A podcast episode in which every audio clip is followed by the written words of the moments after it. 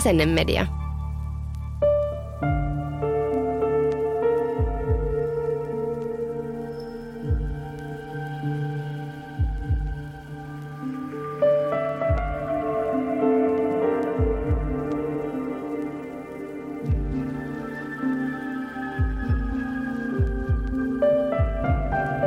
Moikka ja tervetuloa uuden Jäljellä rikospodcastin jakson pariin. Tällä kertaa aiheena tapaus, jota on tutkittu kahdenkin eri maan viranomaisten voimin. Ja tämä tapaus on ehkä vähän erilainen kuin monet NS-tyypilliset henkirikosjutut. Tina Watson syntyi helmikuun 13. päivä vuonna 1977 Saksassa vanhemmilleen Tommy ja Cindy Thomasille – Ilmeisesti Tiinan vanhemmat asuivat jostain syystä Saksassa Tiinan syntymän aikaan, vaikka he kumpikin olivat amerikkalaisia. Perhe muutti takaisin Yhdysvaltoihin Tiinan ollessa kolmevuotias. Ensin he asuivat Louisianan osavaltiossa, mutta muuttivat sieltä lopulta Alabamaan Birminghamin kaupunkiin. Tiinan lapsuus oli tavallinen, mutta hän kärsi vaivasta nimeltä supraventikulaarinen takykardia – Kyseessä on tietynlainen sydämen rytmihäiriö, joka aiheuttaa voimakkaita sydämen tykyttelykohtauksia. Vaikka ohimenevät tykyttelykohtaukset eivät välttämättä ole hälyttäviä oireita, esimerkiksi poikkeuksellisen stressaavina aikoina, Tiinan kohdalla kyse oli hänen terveyttään suuresti haittaavasta vaivasta – Tiinalla oli vaivaan säännöllinen lääkitys, joka esti muun muassa tykyttelystä johtuvat pyörtymiset ja kouristelut. Tiina ei kuitenkaan pitänyt siitä, että lääke aiheutti hänelle väsymystä ja pahoinvointia, joten täytettyään 18 hän päätti mennä pieneen sydänleikkaukseen, jolla vaivaa hoidettaisiin. Leikkaus sujui hyvin ja suurin osa Tiinan vaivoista katosi sen myötä täysin. Perheen ja ystävien mukaan Hinasta tuli leikkauksen jälkeen huomattavasti energisempi ja hän kiinnostui esimerkiksi eri urheilulajeista, jotka hän oli joutunut aikaisemmin jättämään väliin sydänvaivojensa vuoksi. Tinan oireet ja hoito tuntuu ehkä tässä vaiheessa tarpeettomalta lisätiedolta, mutta myöhemmin tässä jaksossa tämä sydänvaiva ja sen mahdolliset vaikutukset on isommassa roolissa, siksi mä halusin kertoa siitä heti tässä jakson alussa. 2000-luvun alussa Tiina aloitti opinnot Alabaman yliopistossa ja eli normaalia opiskelijaelämää.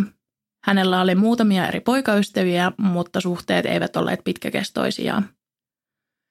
Opintojensa aikana Tiina tutustui Gabe Watson-nimiseen mieheen, joka oli hänen kanssaan muutamalla samalla kurssilla.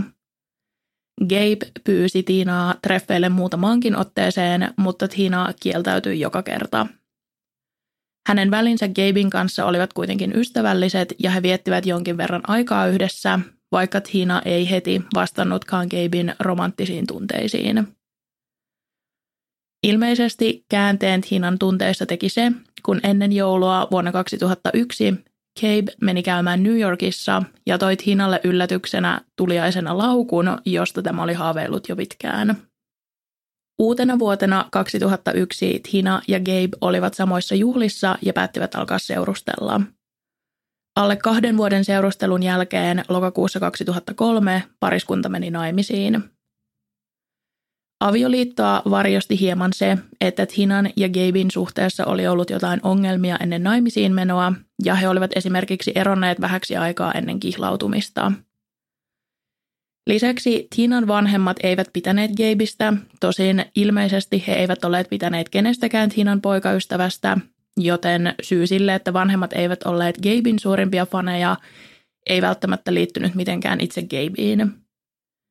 Gabe oli pyytänyt Tinan isältä Tomilta Tinan kättä, eli lupaa avioitua tämän kanssa, mutta Tommy ei omien sanojensa mukaan koskaan varsinaisesti antanut lupaa tähän – koska Cabe ja Tina olivat kuitenkin aikuisia ihmisiä, he pystyivät menemään naimisiin ilman Tinan isän muodollista lupaa ja häät järjestettiin siis lokakuussa 2003.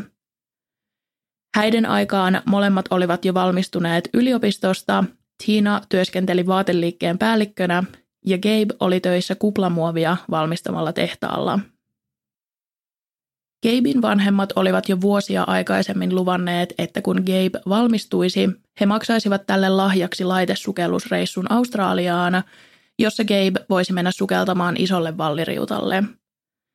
Ennen häitä Tina ehdotti, että Gabein valmistujaismatka voisi samalla olla myös heidän häämatkansa, mutta sillä ehdolla, että reissuun lisättäisiin viikko Sydnissä, jolloin pariskunta voisi tehdä yhdessä myös Tinaa kiinnostavia asioita. Kaikkien mielestä tämä oli hyvä idea ja Gabein vanhemmat maksoivat lähes koko matkan, jonka hinnaksi tuli noin 10 000 dollaria. Gabein vanhemmat kustansivat matkan mielellään, koska he pitivät Hinasta todella paljon, ja Hinasta oli tullut erityisen läheinen Gabein äidin kanssa. Samaan aikaan Tinalla oli ongelmia oman perheensä kanssa. Hän oli kertonut hänet ja Gabein vihkivälle papille, ettei hän tullut toimeen vanhempiensa kanssa ja kävi terapiassa puhumassa vaikeasta suhteestaan vanhempiin. Tina oli ilmeisesti onnessaan mennessään naimisiin Gabein kanssa senkin takia, että hän koki Gabein äidin olevan hänelle kuin toinen äiti.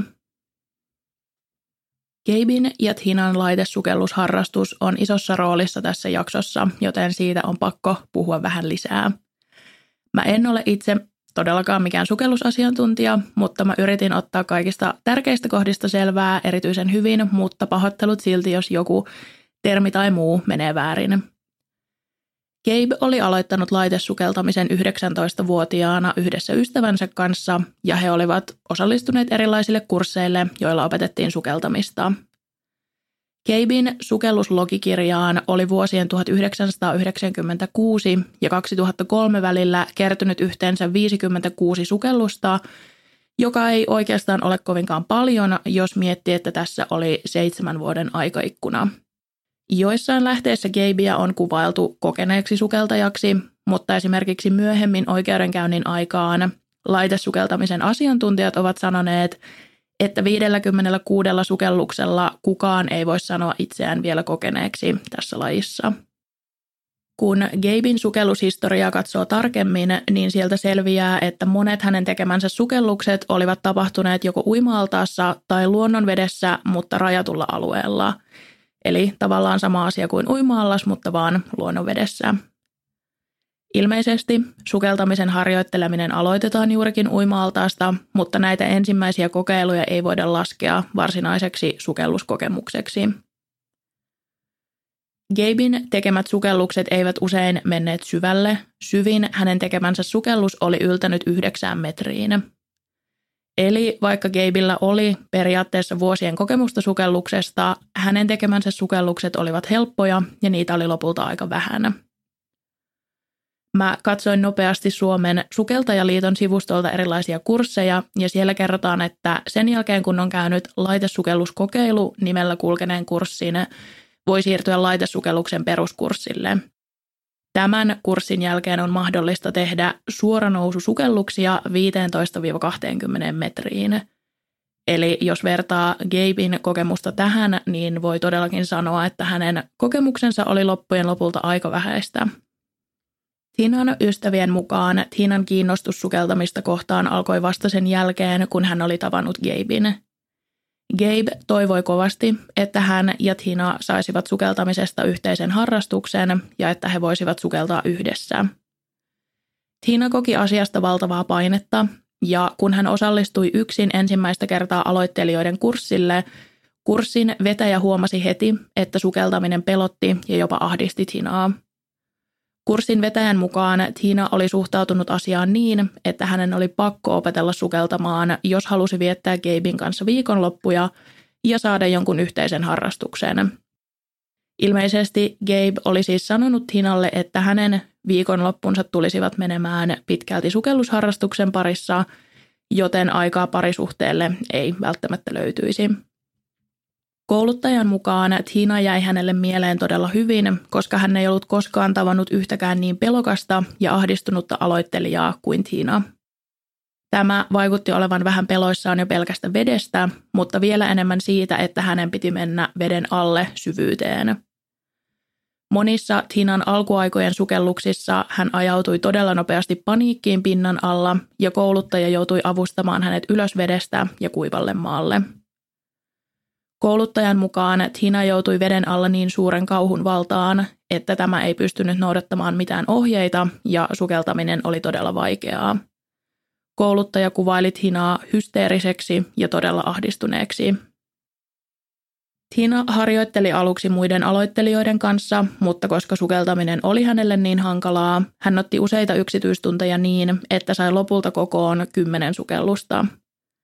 Kaikki Tiinan sukellukset tapahtuivat hallituissa oloissa, eli joko uima-altaassa tai luonnonvedessä olevassa rajatussa tilassa. Tina ei yhdessäkään sukelluksessa mennyt edes niin syvälle kuin Gabe, joka ei siis koskaan sukeltanut yhdeksää metriä pidemmälle.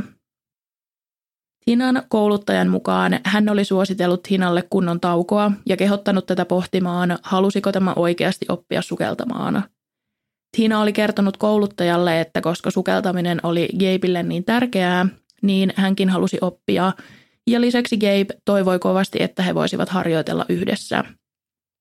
On mielenkiintoista, että asia oli selvästi Gabeille ja Tinalle tärkeää, mutta Gabe ei vaivautunut tulemaan mukaan yhdellekään Tinan sukellustunnille, ei seuraksi eikä edes vain katsomaan ja kannustamaan.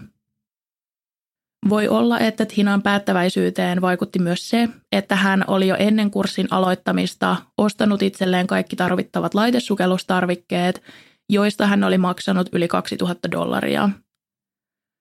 Kun Gabe ja Tina sitten lähtivät Australiaan vain pari päivää häiden jälkeen, he olivat sukeltaneet yhdessä vain kerran ja sukellus oli tapahtunut uimaaltaassa – Häämatkan tarkoituksena oli, että myös Tina osallistuisi sukellukselle isolla valliriutalla yhdessä Gabein kanssa.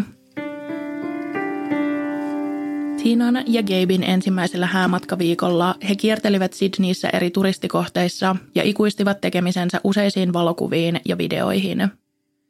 Niiden perusteella kaksikolla näytti olevan hauskaa ja monet heidän kanssaan esimerkiksi samoissa ravintoloissa olleet ihmiset – ovat myöhemmin kertoneet, että he eivät kertaakaan nähneet pariskunnan riitelevän keskenään, vaan nämä vaikuttivat iloisilta ja onnellisilta.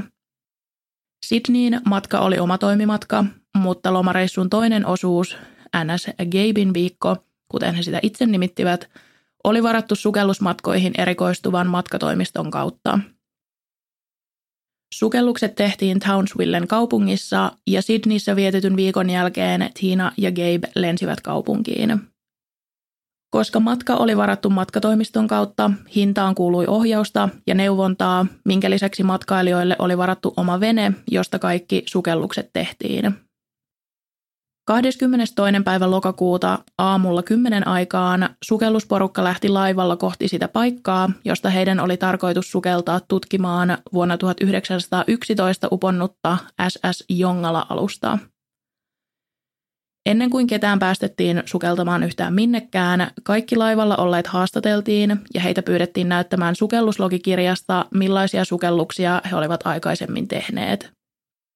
Haastattelujen syynä oli se, että sukellusalue oli jaettu niin, että eritasoiset sukeltajat pääsisivät sukeltamaan eri paikkoihin. Jos henkilöllä oli alle 15 merisukellusta, hän sai sukeltaa vain vihreällä alueella – jos sukelluksia oli alle 50, mutta yli 15, sai sukeltaa keltaisella alueella. Ne, joiden logikirjaan oli merkitty yli 50 sukellusta meressä, saivat sukeltaa punaisella alueella, jotka oli tietysti kaikista vaativimpia paikkoja. Myöhemmin on käynyt ilmi, että sukelluskurssin järjestäjät mokasivat valmisteluissa ja haastatteluissa todella isosti – Ensinnäkin, jos sukeltamaan oli tullut pariskunta, niin pariskunnan osapuolia olisi pitänyt haastatella erikseen. Jos pareja haastateltiin erikseen, he eivät voineet tukeutua toisiinsa kysymyksissä, vaan heidän piti oikeasti vastata kysymyksiin oman tieto- ja taitotason perusteella. Luultavasti tämä käytäntö oli tehty juuri tällaisia pareja kuin Tina ja Gabe varten, joilla oli eri määrä kokemusta sukeltamisessa – Jostain syystä Tina ja Gabea kuitenkin haastateltiin yhdessä, joten he vastasivatkin kaikkiin kysymyksiin parina. Kun Tina ja Gabe näyttivät sukelluslogikirjansa, heitä haastatellut henkilö ei ottanut huomioon sitä, että kumpikaan heistä ei ollut sukeltanut tarpeeksi meressä. Gabe oli sukeltanut meressä alle 15 kertaa, mikä tarkoitti, että hänkin olisi oikeasti kuulunut luokittelussa vihreälle tasolle – Koska logikirjassa luki kuitenkin vain, että hän oli suorittanut yhteensä yli 50 sukellusta, hänen katsottiin olevan punaisella tasolla. Tiinalla ei ollut kokemusta yhdestäkään sukelluksesta meressä, ja vaikka tätä ei outoa kyllä sanottu missään, mä luulen, että hän ei olisi päässyt sukeltamaan ollenkaan, jos sukellusreissun järjestäjät olisivat tienneet, ettei hän ollut koskaan sukeltanut meressä. Haastattelijoiden ja sukelluslogikirjat tarkistaneen henkilön olisi pitänyt laittaa jokaisen sukeltajan selässä oleviin tankkeihin merkki siitä, mille värialueelle nämä kuuluivat. Jostain syystä näin ei kuitenkaan tehty. Sukellus SS Jongala-alukselle on ilmeisesti aika suosittua, ja samaan aikaan Tinan ja Gabin kanssa alueella oli kaksi veneellistä, eli yhteensä noin 60 ihmistä sukeltamassa – Gabe on myöhemmin sanonut, että hän ei tiennyt tälle uponneelle alukselle sukeltamisesta juuri mitään etukäteen, mutta oli kuullut, että se oli hieno kokemus. Ennen kuin Gabe ja Tina laskeutuivat veteen, heille tarjottiin mahdollisuutta mennä sukeltamaan kokeneen ohjaajan kanssa. Molemmat kuitenkin kieltäytyivät ja sanoivat, että halusivat mennä sukeltamaan mieluummin muiden ryhmäläisten kanssa yhdessä. Kun Tina ja Gabe lähtivät ensimmäiselle sukellukselleen, he palasivat takaisin pintaan nopeasti. He eivät olleet ehtineet laskeutua kuin vasta reiluun pariin metriin. Syynä tähän oli se, että Gabein ranteessa ollut sukellustietokone oli alkanut piippaamaan sen merkiksi, että siinä oli jotain vikaa. Tina ja Gabe olivat molemmat nousseet takaisin pintaan ja tulleet takaisin veneelle, koska Gabein oli pakko saada tietokone toimimaan tai muuten sukellusta ei voisi jatkaa. Ylimääräinen pysähdys veneellä tarkoitti, että he eivät sukeltaneet yhdessä sen ryhmän kanssa, joiden kanssa heidän alun perin piti, vaan heidät siirrettiin toiseen ryhmään. Gabe huomasi, että oli aikaisemmin vahingossa laittanut tietokoneen akun koneeseen väärinpäin, ja tämä oli nyt aiheuttanut sen, että tietokone ei toiminut. Muut veneellä olleet ihmiset ovat antaneet vähän ristiriitaisia lausuntoja siitä, millaisilta Tina ja Gabe vaikuttivat ollessaan veneellä sen jälkeen, kun olivat palanneet sinne epäonnistuneen sukelluksen jälkeen. Joidenkin mukaan kumpikin vaikutti tavalliselta ja he olivat suhtautuneet tilanteeseen rennosti, kun taas jotkut sanoivat, että Tina oli vaikuttanut todella pelästyneeltä ja oli huolissaan siitä, että tietokone ei ollut ensimmäisellä yrityksellä toiminut kunnolla – Samalla kun Gabe korjasi tietokoneen, Tiinan sukelluspukuun lisättiin lisää painoa. Ilmeisesti painoa laitetaan, jotta vedessä alaspäin meneminen olisi helpompaa. Mä en saanut selville, että kuka nämä painot laittoi ja mistä syystä. Olisi kiva tietää, että oliko Tiina itse huomannut epäonnistuneen sukelluksen yhteydessä, että hän tarvitsi lisää painoja, vai oliko esimerkiksi Gabe tai joku ohjaajista neuvonut häntä lisäämään painoja. Joka tapauksessa painojen lisäämisen ja tietokoneen korjaamisen jälkeen Gabe ja Tina lähtivät uuden, edellistä vähän isomman ryhmän kanssa kokeilemaan toista sukellusta. Gabein kertoman mukaan he laskeutuivat yhdessä veteen ja lähtivät sukeltamaan Tina edellä ja hän perässä. Alas uponneelle alukselle laskeuduttiin niin, että ilmeisesti toisella kädellä pidettiin kiinni köydestä, joka ns. johdatti sukeltajat laivan luokse. Gabe huomasi kuitenkin melkein heti, että Tina alkoi tippua tai vajota paljon nopeampaa vauhtia kuin hän. Gabein mukaan Tina alkoi näyttää pelokkaalta, jolloin hän tarttui tähän kiinni ja otti Tinan vähän kuin halaukseen. Tämä tietysti lisäsi entisestään Tinan painoa, minkä takia he lähtivät yhdessä vajoamaan pohjaa kohti nopeasti, joten Gabe vapautti pukuunsa hieman lisää ilmaa, jotta vauhti hidastuisi. Kun hän teki tätä, Tina ilmeisesti liikahti niin, että hän osui kädellään Gabein kasvoihin ja tämän suojalasit jotenkin liikahtivat pois paikaltaan, jolloin lasien sisälle pääsi vettä. Gabein oli pakko korjata lasien asentoa ja päästää niiden sisälle ilmaa, jolloin hänen täytyi päästää irti Tinasta.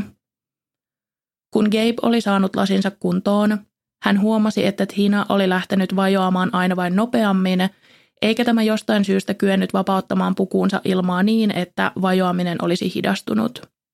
Gabe on kertonut, että hän oli yrittänyt huitoa Tinalle niin, että tämä olisi tajunnut vapauttaa ilmaa, mutta Tina ei jostain syystä tehnyt näin.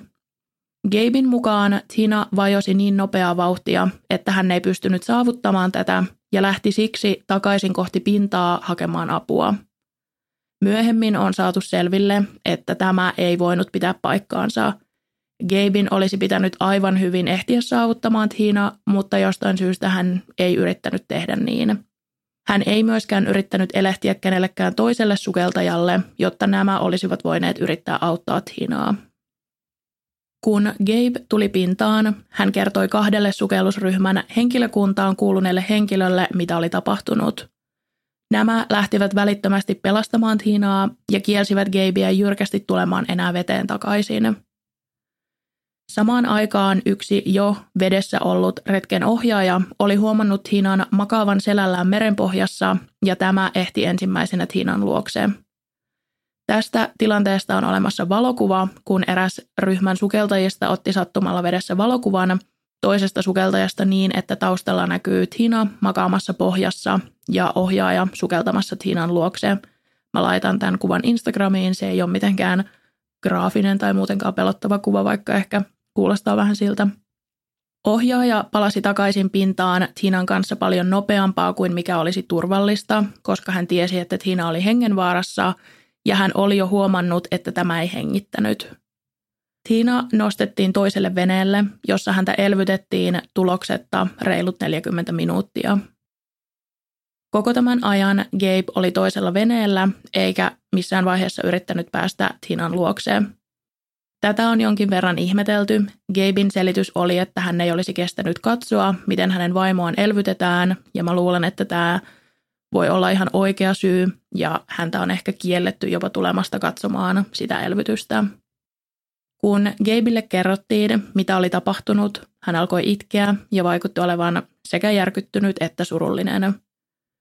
Myös muut, jotka olivat saaneet kuulla tapahtuneesta, olivat järkyttyneitä ja yrittivät lohduttaa ja tukea toisiaan.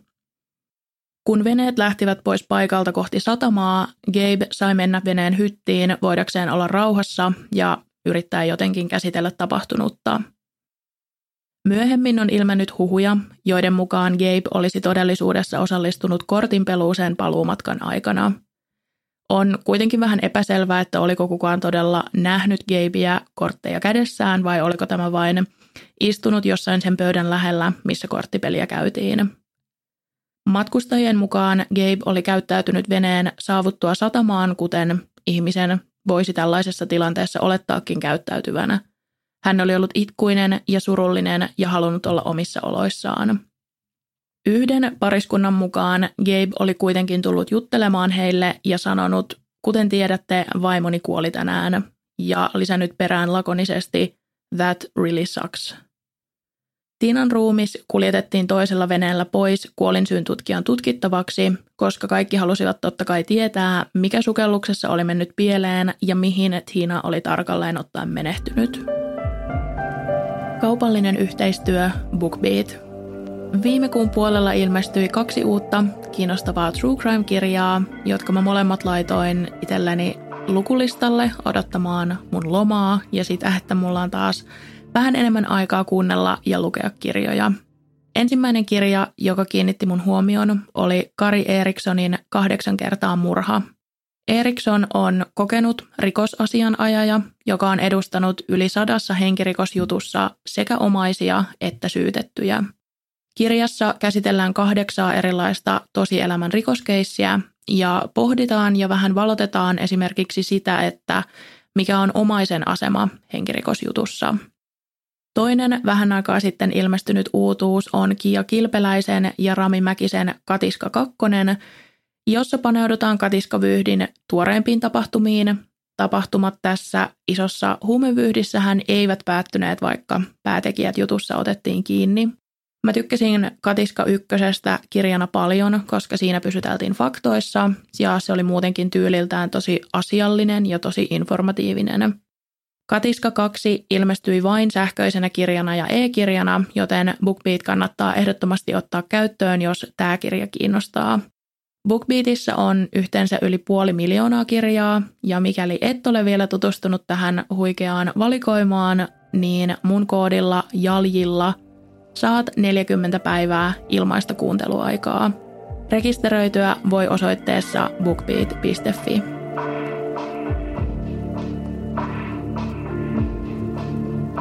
Kuolemaa seuranneena päivänä Tinalle tehtiin ruumiin avaus ja kuolinsyyn tutkija määritteli Tinan kuolinsyyksi hukkumisen.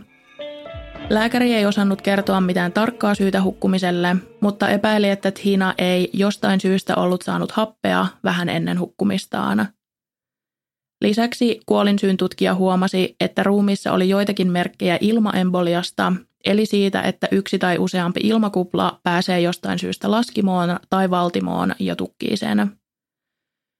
Jos mä ymmärsin oikein, niin tämä ei kuitenkaan sinänsä vaikuttanut kuolemaan tai tämän ei ajateltu olevan mitenkään merkittävä, vaikka se kuulostaa kyllä aika vakavalta. Australialaiset poliisit kyselivät Gabeilta sukellusreissusta, sen yksityiskohdista ja siitä, oliko jokin Gabein mielestä mennyt pieleen parin lähtiessä sukeltamaan. Gabe kertoi ongelmista oman sukellustietokoneensa kanssa ja mainitsi myös, että hänen korviinsa oli sattunut hänen ollessa veden alla – hän ei ollut maininnut asiasta kenellekään itse sukelluspaikalla, vaan kertoi asiasta nyt ensimmäistä kertaa. Poliisit yrittivät saada selville, miksi Gabe ei yrittänyt pelastaa Tiinaa, vaikka oli tähän koulutettu.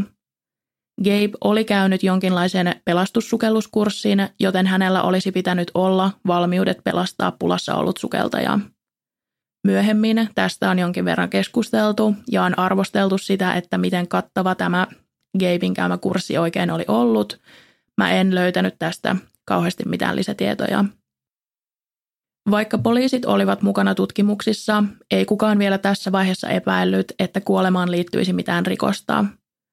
Koska kuolema oli kuitenkin tapahtunut yllättäen, eikä sille ollut mitään selkeää syytä, poliisit kutsuttiin selvittämään olosuhteita, joissa kuolema oli tapahtunut.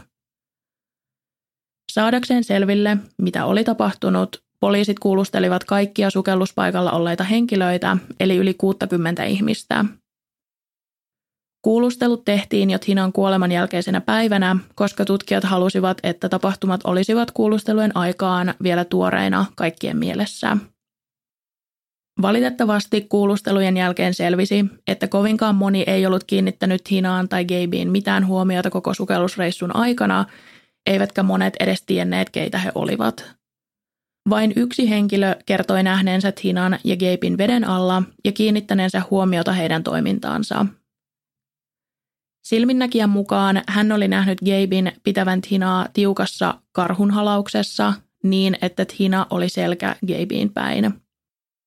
Silminnäkijän mukaan Tina oli vaikuttanut olevan paniikissa tilanteen aikana – Pienen ajan jälkeen Gabe oli päästänyt irti vaimostaan, jolloin tämä oli lähtenyt vajoamaan nopeaa tahtia kohti pohjaa, kun taas Gabe oli lähtenyt ylöspäin kohti pintaa.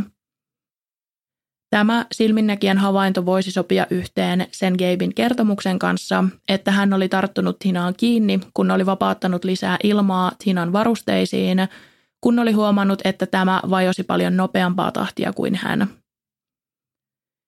Silminnäkijän mukaan tämä karhunhalaus oli kuitenkin tapahtunut vasta tuon jälkeen, joten tämä lausunto ei ihan sovi yhteen sen Gabein kertomuksen kanssa. Myös muutama muu sukeltaja kertoi samanlaisesta havainnosta, mutta he eivät osanneet kuvata tapahtunutta niin yksityiskohtaisesti, eivätkä he esimerkiksi osanneet sanoa, missä vaiheessa sukellusta tämä karhunhalaus oli tapahtunut.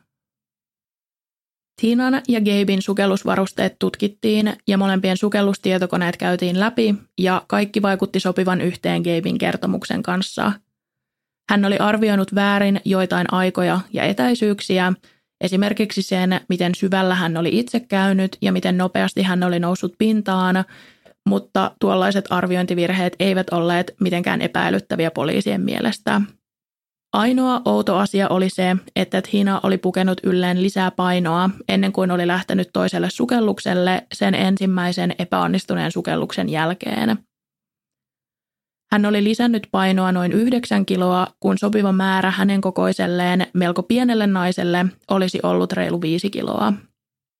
Gabe kommentoi asiaa poliiseille sanomalla, että hän oli olettanut painon olevan sopivat hinalle – Poliisien mielestä erikoista oli se, että Gabe hermostui silmin nähden, kun hänelle kerrottiin, ettei hän saisi omaa sukellustietokonettaan heti takaisin, vaan se pysyisi poliiseilla todisteena vielä pitkään. Gabe oli kahteen eri kertaan pyytänyt tietokonetta takaisin, ja kun tästä oli kieltäydytty, hän oli hermostunut. Koska mitään selitystä Tinan kuolemalle ei löytynyt, hänen kaikki sukellusvarusteensa olivat kunnossa ja ne toimivat täysin moitteettomasti, poliisit alkoivat epäillä, että joku oli aiheuttanut Tinan kuoleman tahallaan. Ja totta kai katseet kääntyivät ensimmäisenä Tiinan tuoreeseen aviomieheen Gabeen. Poliisit olivat huomanneet, että miehen käytös oli vähän erikoista ja tämä tuntui suhtautuvan tuoreen vaimonsa kuolemaan oudon kevyesti. Poliisien omat sukeltajat kävivät usean kertaan sukeltamassa samalla reitillä, missä Gabe ja Tina olivat olleet ja kokeilivat konkreettisesti teoriaa, joka oli noussut esille heidän ja kuolinsyytutkijoiden keskusteluissa. Epäilyksenä oli, että otettuaan Tinan karhunhalaukseen, Gabe oli sulkenut Tinan ilmaventtiilin niin, että tämä ei saanut happea eikä siis pystynyt hengittämään. Kun Tina oli mennyt veltoksi, Gabe oli päästänyt ilman virtaamaan taas normaalisti, päästänyt irti vaimostaan ja noussut ylös pintaan itse. Ilmeisesti tästä ilmaventtiilin sulkemisesta tai avaamisesta ei jää mitään jälkiä minnekään, eli sen pystyisi tekemään ilman, että sitä huomaisi jälkeenpäin. Näin mä ainakin ymmärsin, kun mä luin tästä tapauksesta. Poliisit kuulustelivat Gabein ja Tinan lähipiiriä saadakseen tietoja siitä, että olisiko Gabella ollut joku motiivi tappaa vaimonsa. Tinan isä Tommy kertoi tietävänsä, että Gabe oli pyytänyt Tinaa nostamaan henkivakuutuksensa arvoa ja muuttamaan vakuutusta niin, että Gabe olisi sen edunsaaja, joka saisi vakuutuksesta rahaa, jos Tina kuolisi. Kyseessä ei ollut mikään erityisen iso summa – Henkivakuutus oli Tiinan työn kautta ja jos hän olisi nostanut sen maksimiin, edunsaaja olisi saanut 33 000 dollaria. Koska Tina ei kuitenkaan ollut nostanut vakuutustansa tappiin, vakuutuksen ehtojen mukaisesti edunsaaja saisi hänen kuolemansa jälkeen 12 000 dollaria. Koska Tina ei myöskään ilmeisesti Gabin pyynnöistä huolimatta ollut vaihtanut edunsaajaa, rahat menivätkin hänen isälleen Tomille, eivät Gabille – Tomin kertomusta siitä, että Gabe oli puhunut henkivakuutuksen muuttamisesta ja että Tina oli kieltäytynyt siitä, ei ole koskaan pystytty mitenkään todistamaan, ja mä itse ehkä suhtautuisin tähän vähän varauksella, koska tiedossa on, että Tommy ei pitänyt Gabeista ollenkaan, ja perhe syytti häntä Tinan kuolemasta heti ensihetkistä alkaen. Moni tätä tapausta seurannut on myös huomauttanut, että on aika tavallista, että naimisiin mennessä käydään läpi esimerkiksi erilaisia vakuutuksia ja henkivakuutus saatetaan päivittää. Ja sitä paitsi Tinahan ei ollut muuttanut henkivakuutustaan, joten mä en oikein ymmärrä, että miten tämä olisi voinut olla motiivi Gabeille, koska eihän hän nyt rahallisesti hyötynyt Tinan kuolemasta mitenkään tai no 12 000 dollarilla, jos Gabein äiti matkusti Australiaan tukemaan poikaansa vaikeassa tilanteessa. Erikoista kyllä, Gabe ei itse soittanut Hinan perheelle ja kertonut Hinan kuolemasta. Hän kertoi asiasta omalle isälleen, joka otti yhteyttä Hinan vanhempiin, jotka ottivat yhteyttä Yhdysvaltojen konsulaattiin Australiassa, josta vahvistettiin tieto heidän tyttärensä kuolemasta. Vasta tämän jälkeen Tinan perhe oli yhteydessä Gabeen. Myöhemmin on tullut selville, että he puhuivat ryhmäpuhelun, johon osallistuivat Gabe, Tinan äiti ja isä sekä Tinan sisko. Siskon mukaan Gabe oli kertonut heille, mitä oli tapahtunut, mutta poiketen aiemmasta kertomuksesta Gabe oli sanonut heille, että Tina oli elehtinyt käsillään haluavansa palata pintaan kesken sukellukseen. Tätä Gabe ei ollut maininnut poliiseille – Gabe myös väitti Tinan perheelle, että hän oli ollut Tinan luona elvytyksen aikaan ja oli pysynyt tämän vierellä, kun elvytys oli lopetettu ja Tina oli todettu kuolleeksi. Todellisuudessa Gabe oli ollut siis viereisellä veneellä koko ajan. Gabe ja hänen äitinsä poistuivat lopulta Australiasta ennen kuin poliisit olivat saaneet tutkintaa täysin valmiiksi – Tinan ruumis lennätettiin myös takaisin Yhdysvaltoihin, jossa hänen vanhempansa jo suunnittelivat hautajaisia. Gabe ehti poistua Australiasta ennen kuin hän sai tietää, että poliisit epäilivät häntä Tinan murhasta. Poliisien mukaan kaikista todennäköisin ja ainoa järkevä vaihtoehto kuolemantapauksessa oli se, että Gabe oli suunnitellut Tinan murhan etukäteen ja toteuttanut sen sukelluksen yhteydessä – Tinan hautajaiset järjestettiin epäselvissä tunnelmissa. Ilmeisesti vielä tässä vaiheessa Australian poliisi ei ollut ehtinyt kertomaan kenellekään, että Gabea epäiltiin murhasta, vaan he pitivät asian vielä tiedossa vain itsellään ja keskittyivät todisteiden keräämiseen.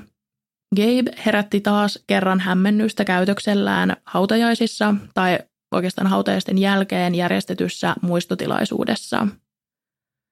Läsnäolijoiden mukaan Gabe oli näyttänyt tilaisuudessa videoita ja valokuvia heidän häämatkaltaan, mikä oli joidenkin mielestä epäsopivaa, kun otti huomioon, että Tina oli menehtynyt nimenomaan tällä reissulla.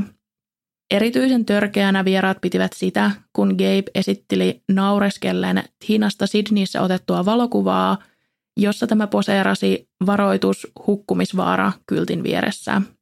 Kenenkään muu kuin Gabein mielestä kuvassa ei ollut mitään hauskaa ja kaikki pitivät Gabein käytöstä ja hänen vitsiään kuvaan liittyen törkeänä. Hautajaisten aikaan Tinan hautaamiseen liittyi vaikka mitä epäselvyyksiä, koska Gabe halusi määrätä kaikkeen hautapaikkaan liittyvästä ja hän tappeli asiasta Tinan perheen kanssa. Kun hautapaikka lopulta löytyi ja asiasta päästiin jonkinlaiseen sopuun, Tinan perhe ihmetteli, miksi kaikki heidän haudalle tuomansa kukat ja muut muistoesineet hävisivät haudalta. Perhe alkoi tehdä niin, että he kiinnittivät kukkaruukut ja muut koristeet ketjuilla hautaan kiinni, mutta joku kävi jatkuvasti leikkaamassa ketjut ja heitti kukat roskiin. Tiinan haudan vandalisointi meni lopulta niin pahaksi, että poliisit asettivat valvontakameran kuvaamaan hautaa, jotta saisivat kiinni sen henkilön, joka kävi haudalla ja varasti sieltä kukkia. Kun videota sitten katsottiin, siinä näkyi Gabe, joka voimaleikkurien kanssa kävi leikkaamassa teräsketjut poikki ja heitti niillä kiinnitetyt kukkaistutukset pois. Kun häneltä kysyttiin asiasta, hän sanoi tietävänsä, että Tiina ei olisi tykännyt tekokukista, joita hänen perheensä haudalle toi, ja halusi siksi varmistaa, että niitä ei olisi haudalla ollenkaan. Tämä käytös ei varsinaisesti vähentänyt muiden epäilyksiä Gabea kohtaan –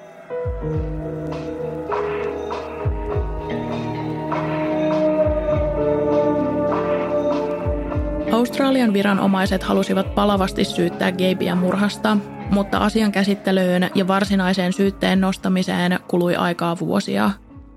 Australian poliisit olisivat halunneet jututtaa Gabea lisää, mutta asianajajansa neuvosta Gabe ei palannut Australiaan, vaan jatkoi elämäänsä Yhdysvalloissa – Ennen kuin Gabe sitten lopulta palasi Australiaan, hän yritti hakea korvauksia käräjien kautta vakuutusyhtiöltä, koska nämä kieltäytyivät maksamasta korvauksia liittyen Tiinan kuolemaan ja muutamiin muihin kuluihin.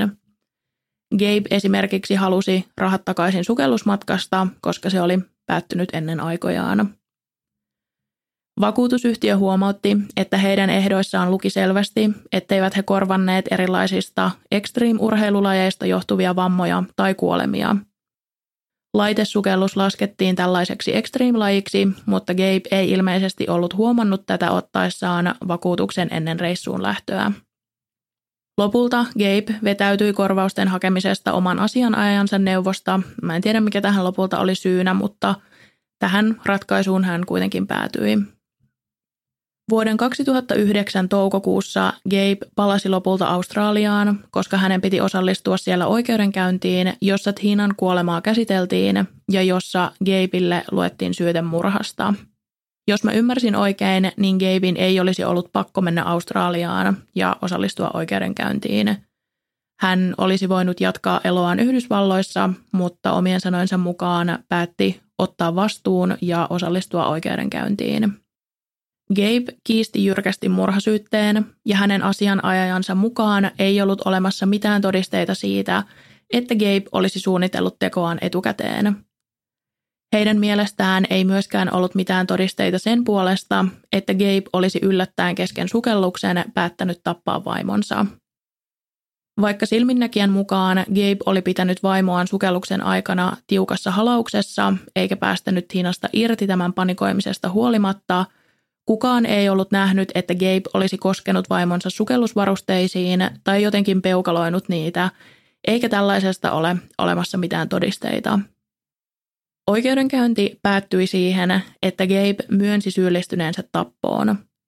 Tämä ei tarkoittanut, että hän olisi myöntänyt tahallaan aiheuttaneensa vaimonsa kuoleman, vaan hän myönsi, että oli toiminut tilanteessa huolimattomasti ja laiminlyönyt velvollisuutensa auttaa, kun oli antanut Hiinan vajota merenpohjaan ja lähtenyt itse hakemaan apua pinnalta.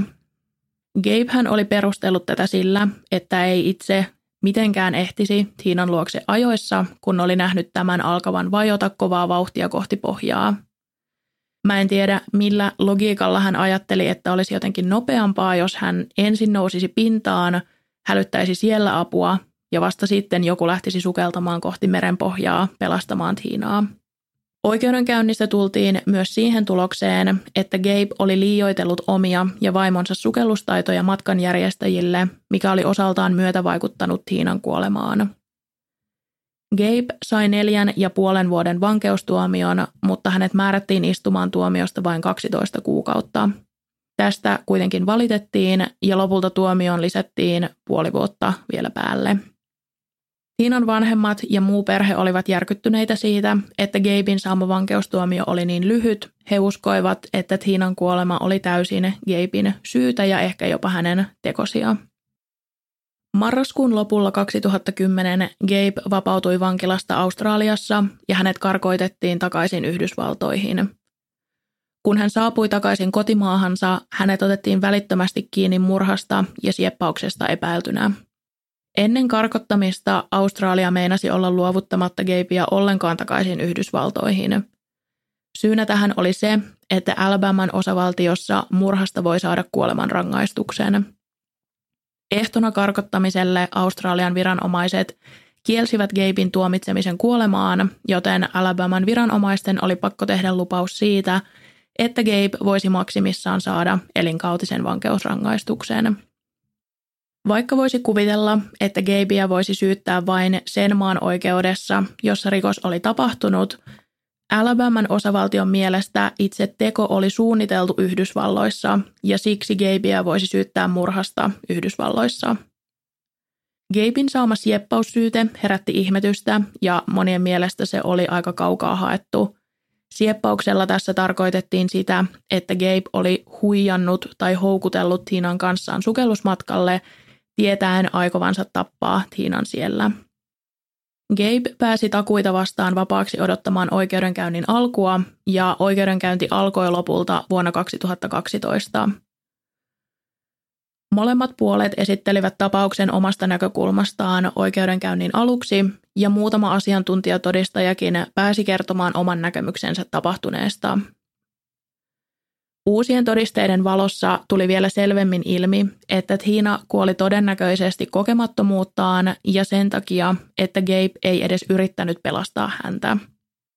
Molemmat, sekä Tina että Gabe, olivat valehdelleet matkanjärjestäjälle, että heillä oli kokemusta avomeressä sukeltamisesta, ja lisäksi Tina oli valehdellut omasta terveydentilastaan – Ennen sukellusta täytettävässä lomakkeessa oli kysytty sydänsairauksista ja Tiina oli sanonut, että hänellä ei ollut sydänsairautta, vaikka tämä ei pitänyt paikkaansa. Oikeudessa todistanut asiantuntija sanoi, että Tiinan ei olisi pitänyt saada sukeltaa ollenkaan ilman terveystarkastusta, jossa kardiologi olisi tutkinut hänen sydämensä toiminnan ja antanut hyväksyvän lausunnon laitesukeltamiseen. Myös tässä Alabaman oikeudenkäynnissä otettiin esille se, että Gabe oli liioitellut omaa sukeltamisosaamistaan merkittävästi ja tosi paikan tullen oli tullut hyvin esille se, että hän ei todellakaan ollut niin kokenut sukeltaja kuin ehkä itse luuli. Gabea kuvailtiin oikeudenkäynnissä muun muassa ylimieliseksi, vaaralliseksi amatööriksi ja yli itsevarmaksi aloittelijaksi – Lopulta tapauksen tuomari tuli siihen päätökseen, että syyttäjällä ei ollut tarpeeksi todisteita, jotta oikeudenkäyntiä olisi voitu jatkaa. Kaikki syytteet hylättiin ja Gabe pääsi poistumaan oikeudenkäynnistä vapaana miehenä. Jotkut ovat kritisoineet tätä päätöstä, koska tuomari ei hyväksynyt oikeudenkäyntiin todisteiksi joitain sellaisia asioita, jotka ehkä viittasivat siihen, että Gabe murhasi vaimonsa – Esimerkiksi sitä, että Gabe oli väitetysti pyytänyt Tinaa nimeämään itsensä edunsaajaksi henkivakuutukseen, ei saatu ottaa todisteeksi ollenkaan. Tinan perhe oli hyvin pettynyt tuomarin päätökseen, sillä heidän mielestään oli selvää, että Gabe oli murhannut vaimonsa ja pääsi nyt teosta lähes kokonaan ilman seurauksia. Toki hän oli istunut Australiassa vankilassa puolitoista vuotta.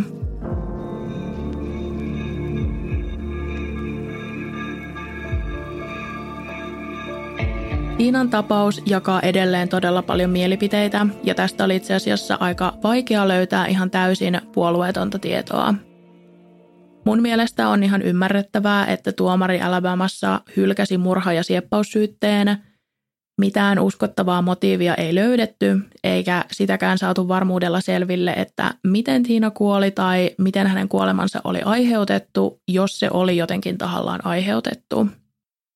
Vaikka Gabe olisikin sanonut, että hän piti Tiinaa otteessaan, esti tältä hapensaannin ja sitten päästi irti, ei ole olemassa todisteita siitä, että hän olisi jotenkin etukäteen suunnitellut asian. Jotkut tätä tapausta seuranneet kuitenkin uskovat, että Gabe suunnitteli ja toteutti NS täydellisen murhan ja pääsi siitä hyvin vähin seurauksiin. Jos seuraa tämän tapauksen ympärillä käytävää nettikeskustelua, niin suurin osa tuntuu uskovan, että Gabe murhasi vaimonsa. Mä ymmärrän tämän siinä mielessä, että Gabe on itse antanut itsestään ihan todella huonon kuvan puheillaan ja ohdolla käytöksellään, ja myös mun mielestä hän vaikuttaa aikamoiselta ääliöltä, mutta se ei vielä tee hänestä murhaajaa. Gabeista on kuitenkin ollut helppo maalata huonoa kuvaa, ja se, että Tiinan perhe suorastaan inhosi häntä jo ennen kuin Gabe ja Tiina menivät naimisiin, ei yhtään auta asiaa. Mä itse ajattelen, että Tiinan ei olisi pitänyt sukeltaa ollenkaan siellä, missä he olivat sukeltamassa. Hänen taitonsa eivät mitenkään riittäneet näin vaikeissa ja haastavissa olosuhteissa. Ehkä hän panikoi, kun tajusi, että ei osannut toimia vedessä ja hän alkoi ahdistaa, mikä puolestaan johti siihen, että hän paniikissa alkoi esimerkiksi repiä varusteitaan niin, että ne jotenkin pettivät ja hän hukkui. Voi olla myös, että paniikki aiheutti sen, että hänen sydänoirensa pahenivat, mikä osaltaan vaikutti hänen kuolemaansa, vaikka kuolin syynä ei ollutkaan mikään sydänvaivoihin liittyvä seikka, vaan hukkuminen. Mä itse ihmettelen, että miksi tämä sukellusmatkan järjestänyt yritys ei ole saanut enempää syytöksiä osakseen. He joutuivat loppujen lopuksi maksamaan vain jonkun muutaman tuhannen dollarin sakon, koska he laiminlöivät omia turvaohjeitaan päästäessään Tiinan sukeltamaan. He kyllä oikeasti laiminlöivät useita omia ohjeitaan, eivätkä ottaneet ollenkaan tarpeeksi selvää siitä, mikä Tiinan taitotaso todellisuudessa oli. Mä luulen, että moni on jossain omassa harrastuksessaan tai muussa vastaavassa kontekstissa törmännyt sellaisiin tyyppeihin, jotka luulee muutaman kokeilukerran jälkeen olevansa ammattilaisia ja luulee tietävänsä ja osaavansa kaiken, kun oikeasti vaan asettavat itsensä ja ehkä jopa muut ihmiset vaaraan. Gabe oli tällainen tyyppi. Monet sukellusammattilaiset ovat puhuneet tästä ja kuvaileet häntä juurikin yli itsevarmaksi amatööriksi, Mä todella toivon, että hän on ottanut opikseen tästä tapauksesta, jos vielä jatkaa sukeltamista. Tässä oli kaikki, mitä mulla oli tällä kertaa kerrottavana. Toivottavasti tykkäsit kuunnella. Voit laittaa mulle viestiä sähköpostiin tai Instagramiin. Molemmista löytyy tiedot jakson kuvauksesta. Kiitos kun kuuntelit. Ensi kerralla ollaan jonkun toisen tapauksen jäljillä.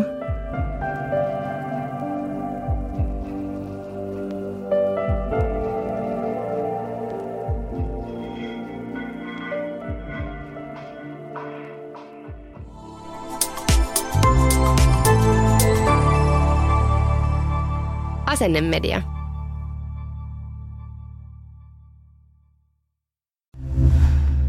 Kuuntelit Podmin Premium-podcastia.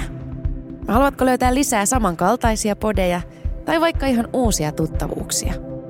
Lataa Podmin sovellus App Storesta tai Google Playsta ja saat kokeilla palvelua kaksi viikkoa ilmaiseksi –